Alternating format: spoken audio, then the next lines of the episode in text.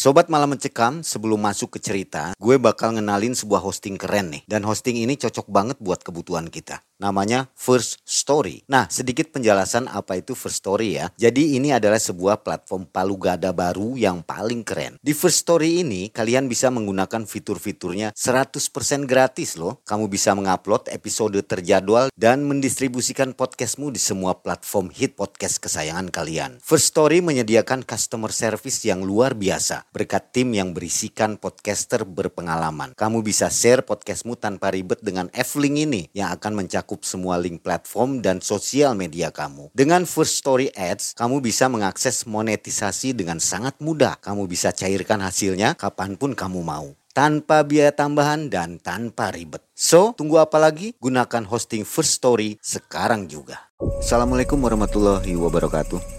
Selamat malam sobat malam mencekam. Apa kabar Anda? Tentu saja hari ini saatnya mendengarkan kisah dari malam mencekam. Hari ini Mang Ei dan tim masih berada di Kalimantan Timur dan tepatnya di kota Samarinda. Nah, pemuda ini senang sekali melakukan kegiatan berburu dari kecil sampai dengan sekarang nih. Kita kenalan dulu ya. Assalamualaikum, Bang. Waalaikumsalam. Ini namanya Bang Rian nih. Ya. Bang Rian, Ya. sebelum mulai berkisah mau tanya sedikit nih. Aktivitas sehari-hari apa sekarang? Sekarang aktivitas sehari-hari sehari-hari eh, saya mahasiswa. Mahasiswa, Ya, masih mahasiswa, kuliah ya? Masih kuliah. Sudah mau selesai? Sudah mau selesai. Cuman setiap kalau pulang kampung eh, di situ kita ada kegiatan-kegiatan anak pemuda di kampung. Nah, saya tinggal di Morencalong, tepatnya di daerah Kutai Timur. Kota Timur. Ya. Di sini berarti kos atau ngontrak gitu. Kontrak Kejadiannya ini waktu berburu di daerah mana? di daerah Longtesa, Kutai Timur. Daerah tersebut memang terkenal memang daerah yang paling tua, Masih angker ya? masih angker. Hutan-hutan di situ terkenal masih angker. Sempat eh, ada peninggalan-peninggalan tua di daerah hutan itu seperti kuburan. Di situ ada kuburan tua. Yang memang membuktikan tempat itu pernah ditinggali pada zaman dulunya sehingga sekarang orang semua pindah daripada situ. Oh kosong, daerah kosong. kosong sudah daerah kosong. Jadi yang ada di situ cuma kayu-kayu besar daerah situ. Dan hewannya juga masih banyak. hewannya di sana memang justru memang terkenal banyak maupun dari kancil babi sampai rusa terkenal banyak jadi orang eh, sangat jarang sih berburu ke situ karena memang medannya dari sistem keangkerannya itu sangat memang ngeri di, di daerah tersebut Sobat MM, semoga semua dalam keadaan sehat walafiat dan selalu dilimpahkan rezeki oleh Allah Subhanahu wa taala. Saatnya kita mendengarkan kisah dari Mas Rian. Silakan Mas Rian.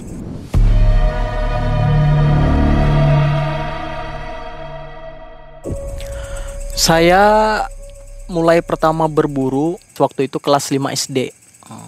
Memang di sekeliling saya termasuk keluarga om-om saya memang eh, kegiatan kalau tidak ada kegiatan kita berburu sama-sama. Jadi di situ saya mulai ada eh, keinginan ingin berburu. Artinya ada hobi di situ yang mungkin terpendam kan karena dari turun temurun hingga turun ke saya berburu. Nah, jadi ada di suatu ketika saya berangkat berdua sama teman saya pergi berburu waktu itu. Jadi ya memang yang kita tuju ini terkenal memang banyak binatangnya dan juga plus terkenal angkernya di tempat itu yang disebut dengan Long Tesa. Ya, Long Tesa. Memang terkenal. Jadi jarang orang yang pernah memang berani masuk ke hutan itu. Nah, karena kami berdua ini memang waktu itu tuh masih sekolah SMA, keingintahuannya tinggi. Kami menyiapkan peralatan-peralatan semua, peralatan berburu, berangkatlah kami malam itu.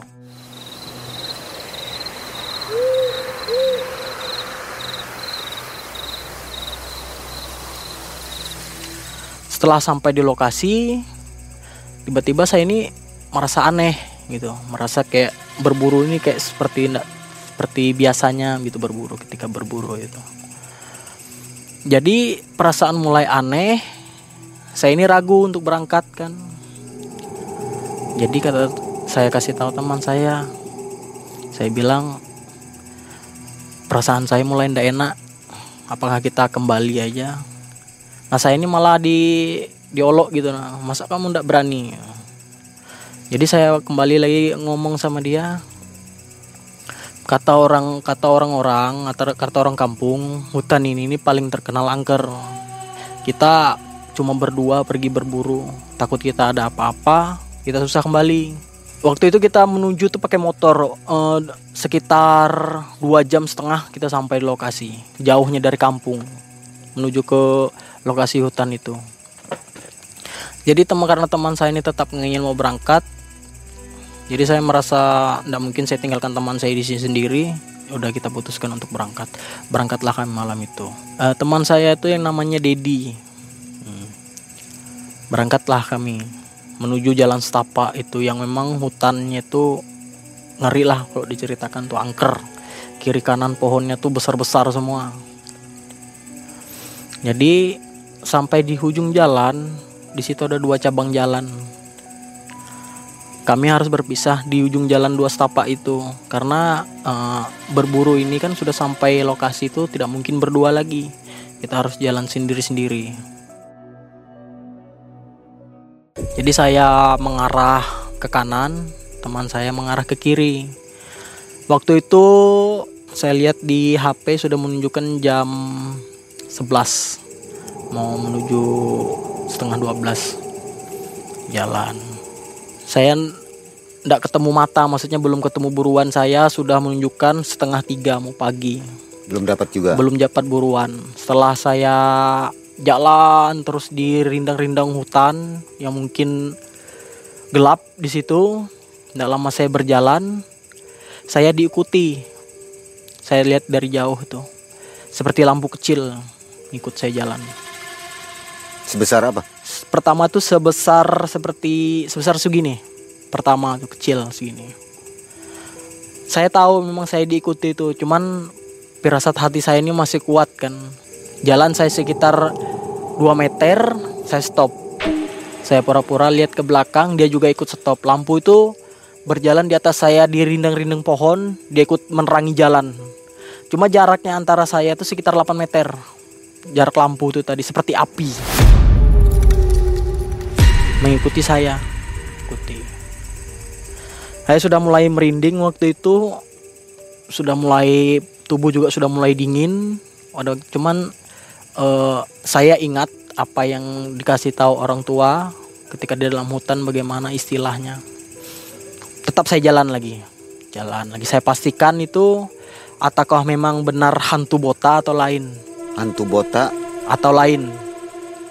Jalanlah lagi saya memang benar menurut kata orang tua saya hantu itu ketika kamu jalan dia juga ikut jalan.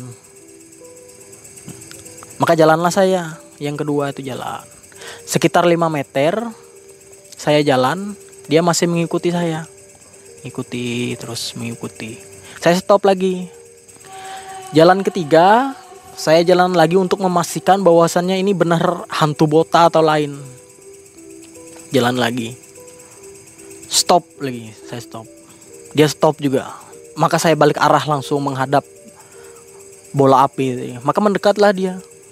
Makin mendekat saya langsung berdiri di depannya. Sambil megang tombak. Dia pas stop di depan saya.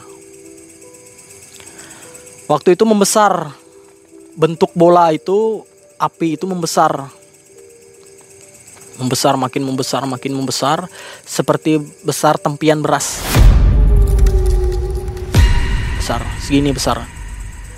Jadi di sekeliling saya itu saya lihat terang penuh dengan terang api itu bagaimana terang api. Saya merinding sudah bulu-bulu saya sudah merinding. Waktu itu merasakan kepala saya ini seperti sudah tidak ada rambut lagi. Setelah itu saya ingat kata bapak saya kalau kamu melihat jenis hantu seperti itu atau hantu bota maka jangan kamu lari. Kalau kamu lari kamu pasti mati dan yang kedua pastikan hantu itu tidak turun ke tanah. Karena semakin dia turun ke tanah yang kita khawatirkan dia berubah wujudnya.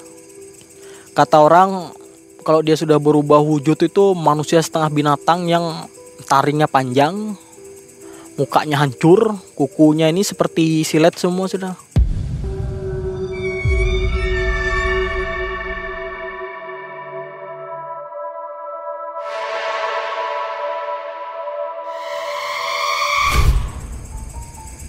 itu yang kita takutkan kita bisa dibunuhnya di situ. Yang dimakannya isi dalam perut kita dibelah. Seperti siluman ya? Ya seperti siluman itu seperti siluman kalau dia turun sudah turun wujud ke tanah. Nah yang saya takutkan merinding waktu itu itu yang saya takutkan.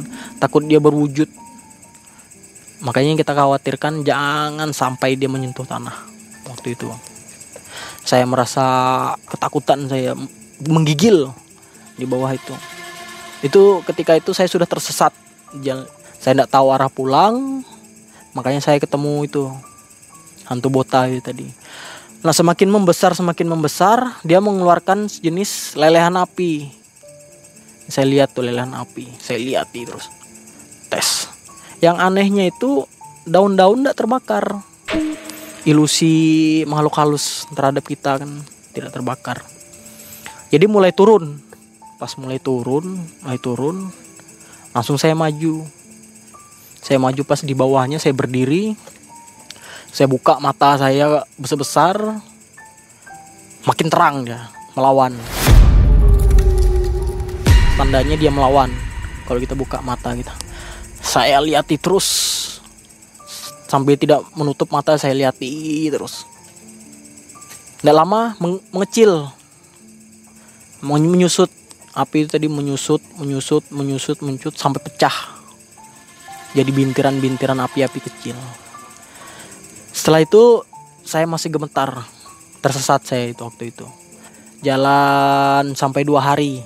Dua hari? Iya dua hari. Dengan teman? Iya dengan teman. Teman saya masih nunggu di motor saking setianya. Nunggu saya saya dikira saya sudah mati.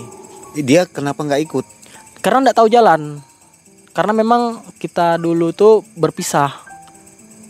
Dia mau ngikuti kembali karena jauh ini pak. Anu mang. Jalan itu jauh karena jalan setapak ini kadang sampai pagi bayangkan kalau kita jalan sampai pagi baru kita ngikutin jalan itu lagi kan jauh. Dikira saya sudah mati jadi dia memutuskan untuk tetap menunggu saya. Jadi waktu itu saya kelaparan. Sudah di dalam hutan itu saya kelaparan. Badan saya sudah gemetar.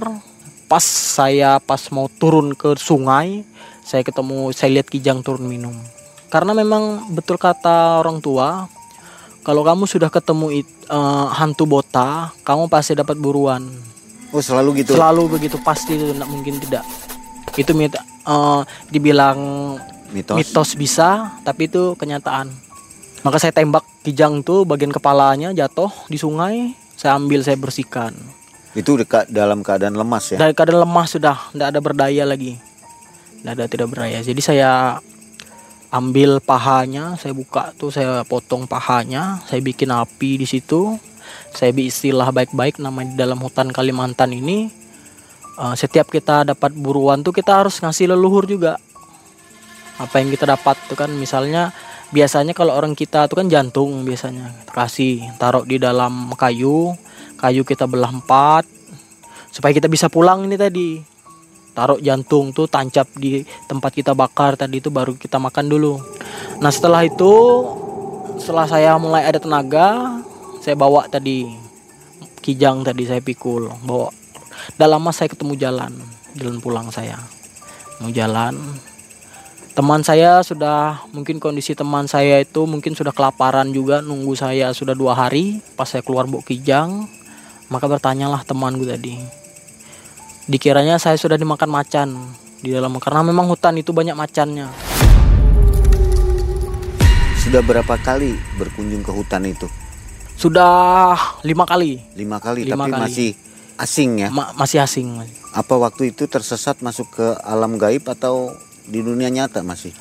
Sempat pikiran hilang, entah itu dunia nyata atau enggak nyata saya sempat ngebling di dalam hutan tuh sehingga uh, lihat kiri kanan ini kayak sudah memang saya lihat tuh sudah tidak melihat apa-apa lagi kiri kanan tuh seperti halu.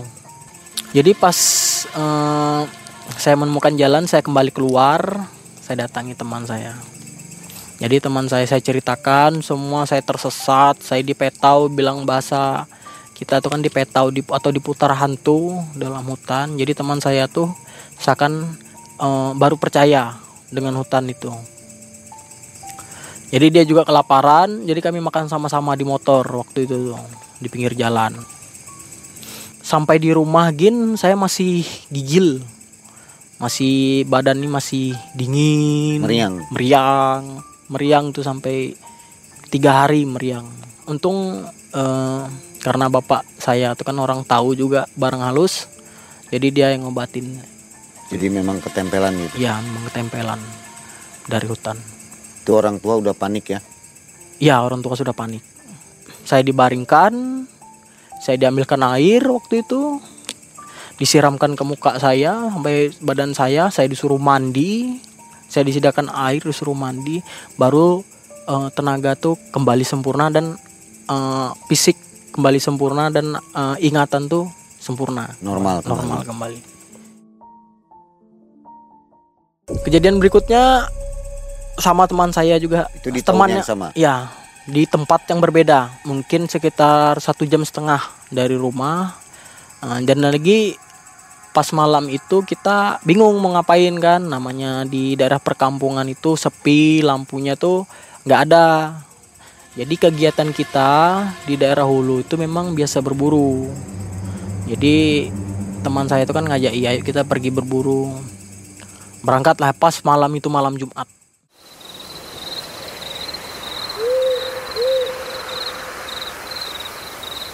Memang hutan yang kami datangi itu belum ada orang yang pernah berani masuk. Sama sekali belum ada. Jadi memang terdengar mitosnya di daerah kampung itu sudah berapa berapa orang yang mati tersesat di dalam hutan itu. Oh sudah makan korban. Ya sudah makan korban di hutan itu. Ditemukannya eh, waktu itu dia yang ada dua korban.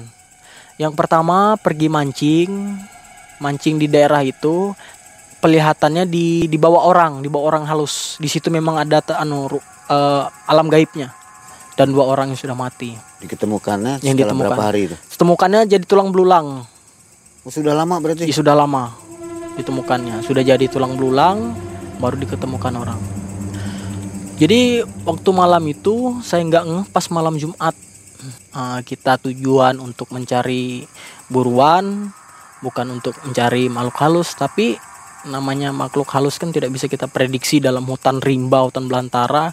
Jangankan makhluk halus binatang buas pun kalau sudah janji kita kita bisa diterkami di dalam hutan.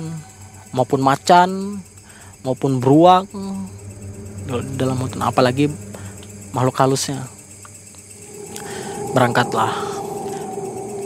Jadi Selalu bilang- malam ya. selalu malam. Antara rumah sekitar jarak 20-an kilo.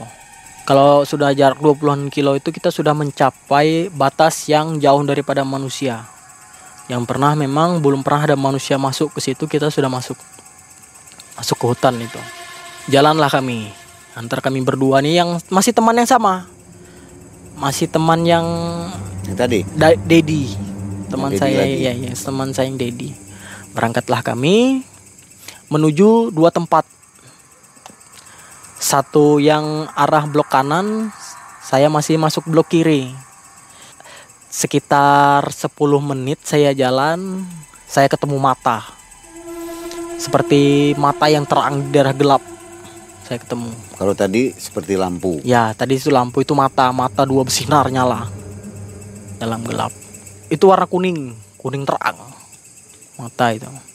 Saya tahu bahwasannya itu tuh mata memang mata binatang. Saya sudah tahu, jadi saya dekatilah. Sekitar jarak 2 meter, saya tembak. Tembak. Itu anehnya ndak kena. Oke, senapan angin. Ya. Saya tembak lagi ndak kena lagi. Binatang itu tetap jalan seperti tidak ada apa-apa. Jalan santai membelakangi saya. Seakan-akan mengarahkan saya ke suatu tempat. Saya tembak lagi tiga kali. Tetap tidak kena. Maka jalan lagi saya ini jalan. Saya tembak lagi keempat kali tidak kena juga. Saya sudah mulai ada ketukan hati. Saya berpikir ini binatang atau makhluk halus. Saya tembak lagi kelima kali. Kalau sampai yang kelima kali ini salah, senapan ini saya buang. Tembak kelima kali tetap salah. Saya lemparlah senapan tuh. Binatang itu tetap jalan. Seakan-akan tidak ada apa-apa. Terketuklah saya nih untuk mengikuti binatang tuh binatang tuh jalan terus jalan mengarahkan saya ke satu tempat tidak lama hilang hilang binatang itu waktu itu jam sudah menunjukkan setengah tiga setengah tiga subuh pas di malam Jumat. Pas saya kembali saya tersesat. Seakan-akan saya lihat kiri kanan ini semua jalan sama. Jalan saya lagi saya kembali lagi ke situ tempat saya awal. Saya lihati kiri kanan pohon rindang-rindang saya jalan lagi saya kembali lagi ke situ. Putar-putar situ putar situ-situ yang sudah mau setengah lima saya ketemu jalan saya pulang. Nah di pas di perantara jalan saya itu ada satu pohon besar. Bilang orang kita tuh pohon kayu ara atau pohon beringin beringin hutan yang memang bukan ditanam oleh manusia di dalam hutan. Jadi menurut cerita orang tua kalau ketemu pohon itu di dalam hutan ada beberapa macam. Jangan sampai ketemu pohon kayu ara yang kuning. Itu jangan sampai kamu lewat di bawahnya tapi saya ketemu kayu ara hijau. Itu gin masih ngeri. Masih ada mistisnya di situ. Saya waktu itu nggak eh, nggak uh, terfikir bahwasannya ada hal mistis. Jalanlah saya terus. Tidak lama saya ketemu senter di atas pohon tinggi itu ada seekor burung. Jenis burung warna hitam. Nggak, entah itu burung apa, saya tembak dari bawah. Tinggi itu sekitar 20-an meter lebih. Saya tembak kena jatuh. Jadi situ saya terpikir binatang yang besar saya tembak jarak 2 meter ndak kena. Burung yang 20 meter yang kecil itu kena. Ini sudah mulai nggak beres ini sudah mulai ada yang aneh tapi karena waktu itu saya sendiri saya meyakinkan diri saya bahwasanya tidak ada apa-apa saya pas kembali menuju arah pulang. Saya menyenter-nyenter di bawah kayu ara. Tersenter lah melihat wujud itu tadi. Detil makhluknya yang saya lihat itu dia pakai baju seperti sudah ratusan tahun. Memang konon kata orang tua di situ memang pernah ada perkampungan tua. Di zaman kerajaan dulu. Ada perkampungan tua yang memang orangnya memang sedikit mungkin sudah habis meninggal di di hutan itu. Jadi saya lihat itu rambutnya tuh sekitar ada panjang segini. Selutut. kakek, ya orang tua. Rambutnya tuh kusut. Kusut rambutnya. Sampai ke tanah nih. Panjang. Sampai sini jadi saya lihat dari bawah gini sama saya senter saya lihat begini. Saya sudah hampir pingsan. Cuma karena jiwa saya masih kuat tetap saya lihat begini. Rupanya tidak duduknya tuh ngambang. Saya senter pertama masih itu lagi. Saya matikanlah senter tadi. Mundur saya selangkah. Saya senter lagi masih ada. Entah itu merupakan ciri apa tapi kata orang biasanya menemukan ciri seperti itu kita mau dikasihnya uh, suatu benda pusaka. Biasanya kata orang tua. Karena asal kamu jangan takut kamu tunggui aja sampai dia berbalik menghadap. Karena saya terlalu takut waktu itu. Saya sudah keringat dingin sudah gemetar. Pokoknya arah pikiran saya tuh sudah tidak tahu ke mana. Saya mundur ketiga lagi. Saya senter lagi masih ada wujud itu tadi. Jadi kata orang tua kalau dia masih menungguin sebaiknya kamu tunggui aja. Tunggu dia menghadap biasanya ada sesuatu yang mau dikasihkan ke kita tapi karena saya takut mundur saya ketiga saya tinjak kayu tinjak ranting. Maka larilah saya waktu sambil teriak.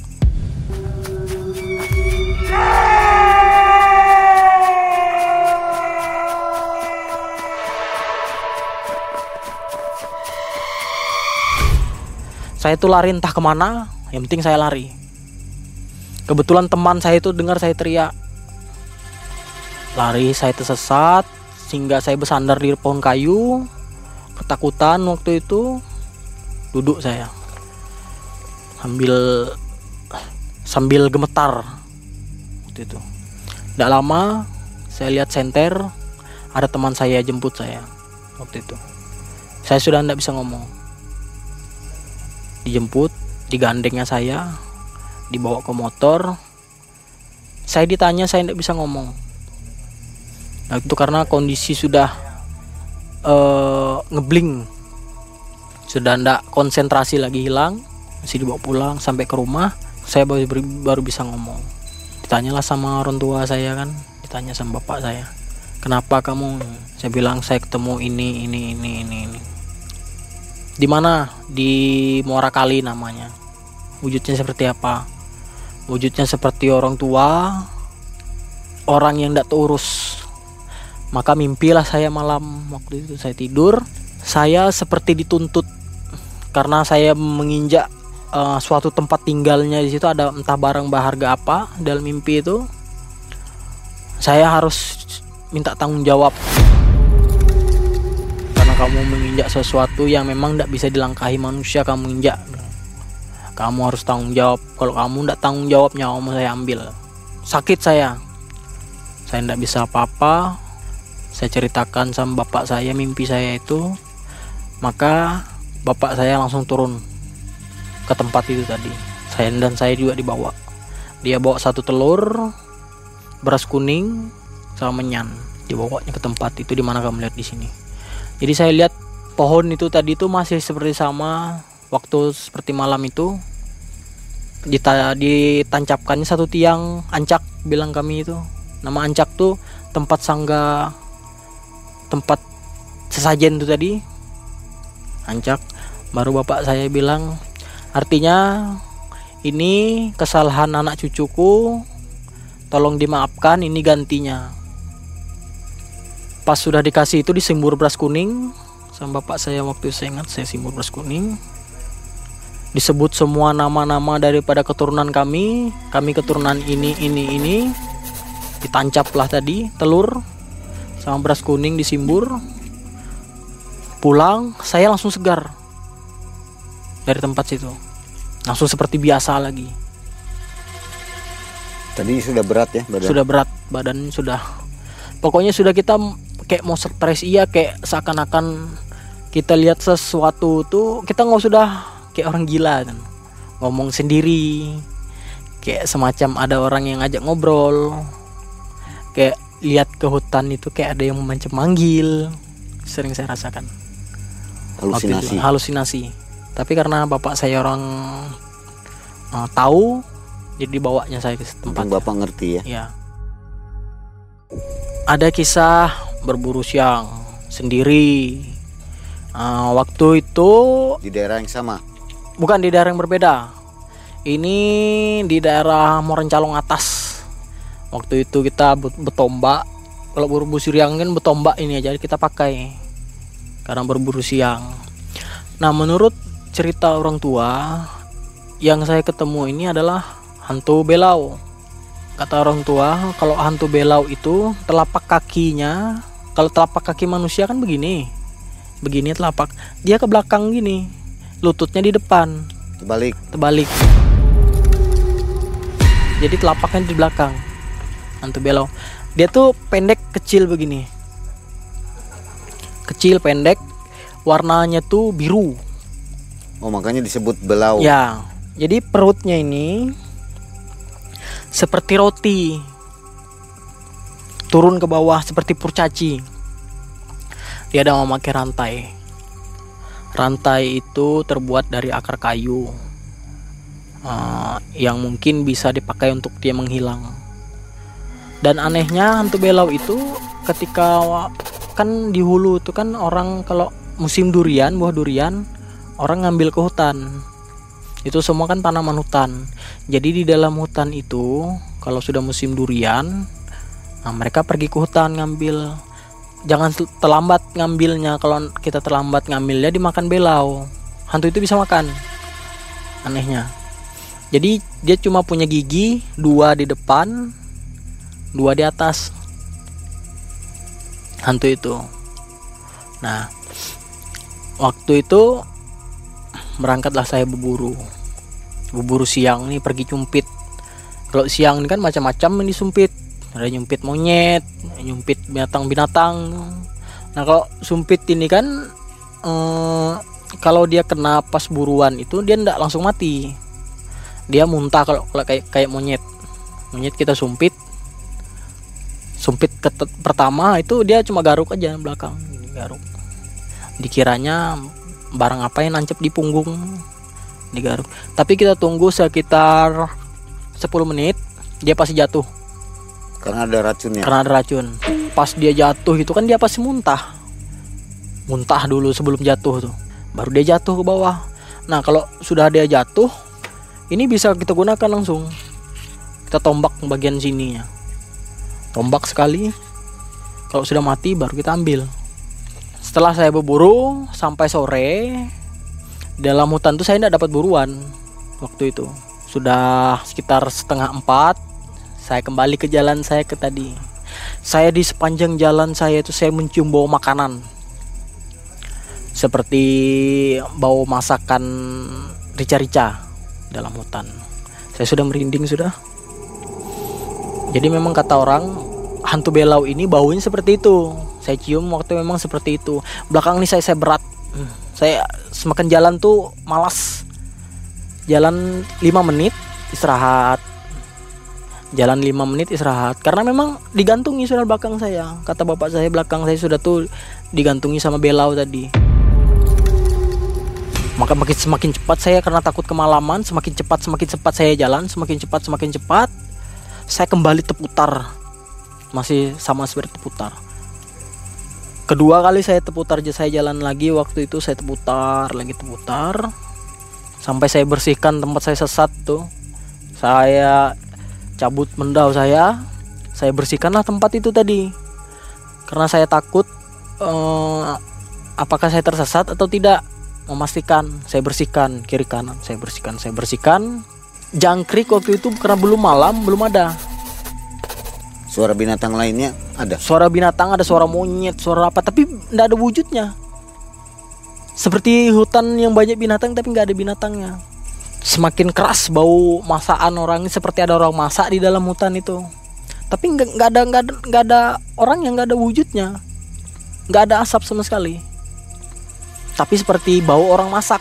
Rica-rica tadi. semua masak rica-rica tadi nah setelah saya sudah mau gelap saya ingat kata orang tua saya hantu belau itu semakin kamu jalan kamu semakin tersesat jauh. Maka saya putuskan saya tidak jalan saya makin netap di situ. Setelah saya netap saya ambil akar akar ada akar panjang akar panjang saya belah akar itu saya belah dari atas sampai bawah. Saya buka masuklah saya di dalam akar itu tadi. Saya- masuk saya putar saya jalan lagi. Pas saya masuk akar itu badan saya sudah merasa ringan. Karena memang mitolo eh, mitosnya kalau kita masuk di akar itu dia sangkut tuh di belakang. Dia tidak bakal ngikut kita lagi. Sangkut dia di belakang akar. Akarnya sebesar apa? akarnya sebesar segini. Dibagi dua, kita belah dua terbuka begini baru kita masuk. masuk di dalamnya Supaya Masuk- nyangkut. Iya tujuannya. supaya dia nyangkut di belakang di akar tadi. Masuklah saya di situ. Kelihatan saya tuh terang daripada sebelum sebelum ini seperti gelap. Iya juga seperti samar-samar. Iya seperti goyang-goyang. Iya juga. Pokoknya campur aduk. Setelah saya masuk di akar itu, saya putar kembali sekitar 5 meter saya jalan tuh saya temu jalan sudah jalan pulang. Itu Dekat ya padahal. dekat padahal 5 meter ya. Sesatnya sudah mau malam, Nggak ada orang sama sekali. nggak ada orang. Karena memang di hutan itu memang sudah eh, ada kejadian yang mati memang karena sesat sesat hantu belau yang mati. Tapi eh, sempat diketemukan. Waktu itu sempat saya ikut nyari di daerah hutan tersebut. Orang itu kan kebiasaan kita kan cari rotan. Pergi Batak Hui bilang kita kan. Pergi megat rotan Nah, ketika rupanya itu kesorean dia, tidak ketemu jalan pulang. Nah, jadi sampai dikabari di kampung, uh, namanya si ini tidak pulang ke kampung, habis cari rotan. Maka pas si jam 7 malam waktu itu saya ikut cari, jadi bilang uh, tradisi kita kalau sudah ada orang sesat kita ambil panci di dapur, ambil sama wajan gitu kita pukulkan. Bung. Sambil bung. sambil mencari. Sambil pergi mencari di hutan itu tadi. Malam kita cari tidak lama ketemu. Dia sedang tidak bisa apa-apa lagi. Sudah lemas sudah sudah bajunya sudah tidak ada dia duduk di samping batang. Seperti sudah seperti hantu sudah jadinya. Duduk di samping batang di sini ini dipenuhi rumput sudah rumput yang sudah mati tuh yang sudah kering sampai sini kakinya sudah tidak kelihatan matanya sudah tutup. Yang saya lihat tuh kondisinya begini waktu malam itu. Itu sudah berapa hari? Sudah dua hari. Tapi Cuman, sudah banyak rumput. sudah banyak rumput. Jadi dipukul orang gong tong anu panci tadi supaya didengar dia tidak bangun juga Pas dicek, diperiksa, telinganya sudah penuh tanah. Lubang telinga sudah penuh tanah. Bang telik kiri kanan sudah penuh tanah, hidung juga ada penuh tanah. Bisa Diket sadar. Pas diketemukan, dilepas orang tanah di sini, dilepas orang, itu sudah tidak sadar diri lagi dibawa orang ke ke kampung. Bawa turun ke kampung, dibeliani orang dipanggil orang belian. Belian itu tradisi kita yang menyembuhkan penyakit. Tabib gitu ya? Bukan seperti tabib kalau tabib ini kan uh, lebih ke penyakit. muslim gitu kan. Hmm. itu lebih ke adat. Apa tadi sebutnya belian. Belian. Ya. Kalau kita uh, sebutannya itu belian kenjong. Belian kenjong. Jadi di beliani yang orang pintar tadi beliani diambil rohnya dimasukkan lagi ke badannya karena rohnya tadi kan sudah melayang. Dibawa jin. Maka diambillah rohnya dimasukkan lagi ke badannya baru dia bangun baru dia sadar baru dia cerita. Dia ngikutin orang dipanggil orang. Jadi dia datangi. Orang itu semakin jauh dipanggil. Jadi tiap dia jalan jalan jalan jalan tidak lama orang itu hilang. Dia mau kembali tidak tahu lagi nih sudah jalannya bingung dia. Itu yang membuat dia tersesat di dalam hutan mitosnya hantu belau itu apa? Asalnya dari apa? Hantu belau itu uh, bukan dari asal tapi memang hantu Kalimantan. Yang paling terkenal tuh hantu belau. Yang kedua hantu kuyang. Belau ini paling terkenal di mana-mana di terutama di Kalimantan paling terkenal. Itu memang penuh uh, hantu penunggu hutan Kalimantan. Kalau Mariaban kami bilang tuh uh, seperti bahasanya orang Jawa itu buto ijo. Buto ijo? Ya itu Mirip. Mariaban ya. Mariaban itu uh, jenis raksasa yang memang bulu tangan itu panjang. Segini panjang bulu tangan. Genderuwo gitu? Ya genderuwo gitulah sejenis genderuwo itu Mariaban tapi kalau yang paling terkenal itu dari Kalimantan itu hantu bota. Pernah kejadian waktu di daerah Hulu tuh tempat saya ketika orang berburu bisa didapat hantu belau. Pas mereka lagi berburu, orang Dayak berburu, orang Kenyah, dia berburu babi. Berburu babi. Tidak lama di pinggir sungai ini terdengar seperti orang mandi. Maka dikasih tahu temannya, diam ada orang mandi. Maka pelan-pelan lah didatangi. Namanya kita berburu kan pelan-pelan kita jalan kan pelan-pelan. Jadi terlindung rumput kita bukalah rumput tuh tadi. Pas dibuka dilihat. Itu seperti anak-anak aja mang. Seperti anak-anak kecil yang mandi di pinggir sungai. Itu di tengah-tengah hutan belantara seperti anak kecil mandi tapi kulitnya ini warnanya biru jadi di, di samping mereka mandi itu ada semacam eh, kayu-kayu uh, yang memang dipakainya untuk menggantung akarnya akar yang dipakainya di leher Jadi dia mereka gerbek karena mereka ini berani. Dikagetinnya lah itu. Jadi masing-masing dari hantu itu tadi kan ambil rantainya tadi itu buat langsung langsung hilang. Satulah yang ketinggalan. Ditangkap mereka ambil rantainya. Satulah yang ketinggalan di situ. Mereka tangkap. Mereka bawa ke kampung. Ceritanya itu hantu itu. Ada berapa hantu? Ada lima. Ada lima. Ada lima. Satu tertangkap. Satu tertangkap waktu itu. Satu- nggak sempat ya, mengalungkan ini. ya, tidak sempat mengalungkan, ditangkaplah hantu itu tadi. Dibawa lah hantu itu tadi ke kampung. Heboh lah orang kampung tadi. Dikurung di semacam kerangkeng tuh dikurung. Jadi dibeli waktu itu ada orang Cina. Orang Cina yang survei kayu di arah hutan itu dibeli.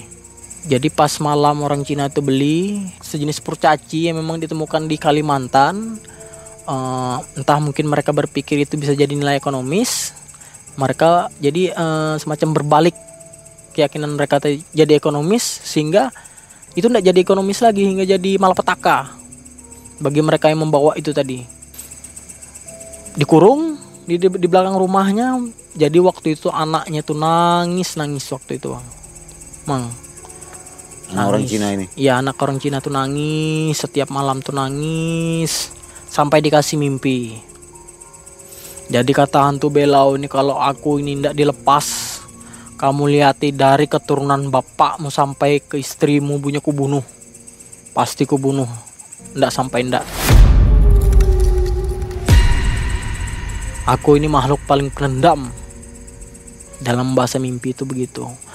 Eh, karena orang di kampung ini tahu sama hantu itu artinya eh, penangkalnya maka dipanggillah orang pintar di situ orang di diambilnya di sawai namanya itu sawai. Untuk melepaskan hantu itu tadi. Nah, di sawai dibawakan tadi semacam beras kuning. Taruh di tempat. Telur telur ayam kampung sama nasi tujuh. Itu agak tinggi lagi kalau sudah tingkatan nasi tujuh. Nasi tujuh warna itu ditaruh disawaikan timbun kemenyan. Jadi dibah itu dibahasai di situ artinya kami minta maaf telah menangkap kamu sesuai dengan janji kami. Kami berikan sesembahan untuk menghitung mengganti eh, kesalahan kami tadi. Jadi dikasihnya waktu itu rantai. Dikembali dibuka anunya tuh kandangnya. Dikasihnya rantainya diambilnya dipakainya langsung menghilang tuh cerita hantu belau di daerah hulu pernah didapat? Nggak ada yang memfoto ya? Nggak ada yang memfoto. Itu sekitar saya waktu SMP ciri kejadian itu. Karena memang di daerah itu sulit untuk eh, kayak sebenarnya elektronik tuh sulit.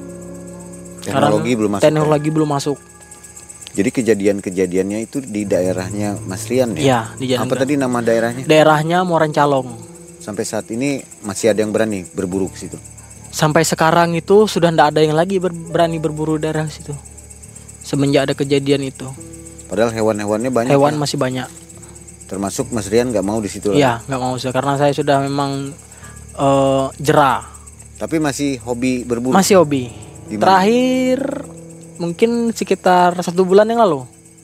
masih berburu? Ya masih berburu. Tapi di daerah yang lain? Di daerah yang lain. Yang dianggap aman ya? Yang dianggap aman. waktu berkisah tadi di depan kayak yang seperti kaku atau ngeblank gitu? Ya, apa ada gangguan atau dengan makhluk-makhluk di sini atau? Kalau baru sih di sini tadi. ya Kalau untuk interaksi memang ada semacam getaran dari arah kiri saya memang ada semacam sinyal gitu. benturan ya Ya ada benturan. jadi membuat tadi agak ya, agak sedikit, ini sedikit ya. tenangnya. oke baik ternyata berkisah begini juga nggak Ya, sembarangan ya nggak sembarangan. harus pamit dulu Ya harus pamit dulu. Nah, Sobat MM itulah beberapa kisah dari Mas Rian tentang perburuannya, hobi berburu di daerahnya yang membuat dirinya sekarang ini agak jerah, tapi Ya. masih terus hanya berburu di tempat yang lain. Untuk Anda yang ingin mencoba berburu di daerah Kalimantan, Ya. mungkin bisa menemuin Mas Rian ya untuk diantar tentunya. Bisa. Dan akhirnya Mang Ai dari Samarinda undur diri. Terima kasih Mas Rian. Ya, terima kasih. Assalamualaikum warahmatullahi wabarakatuh.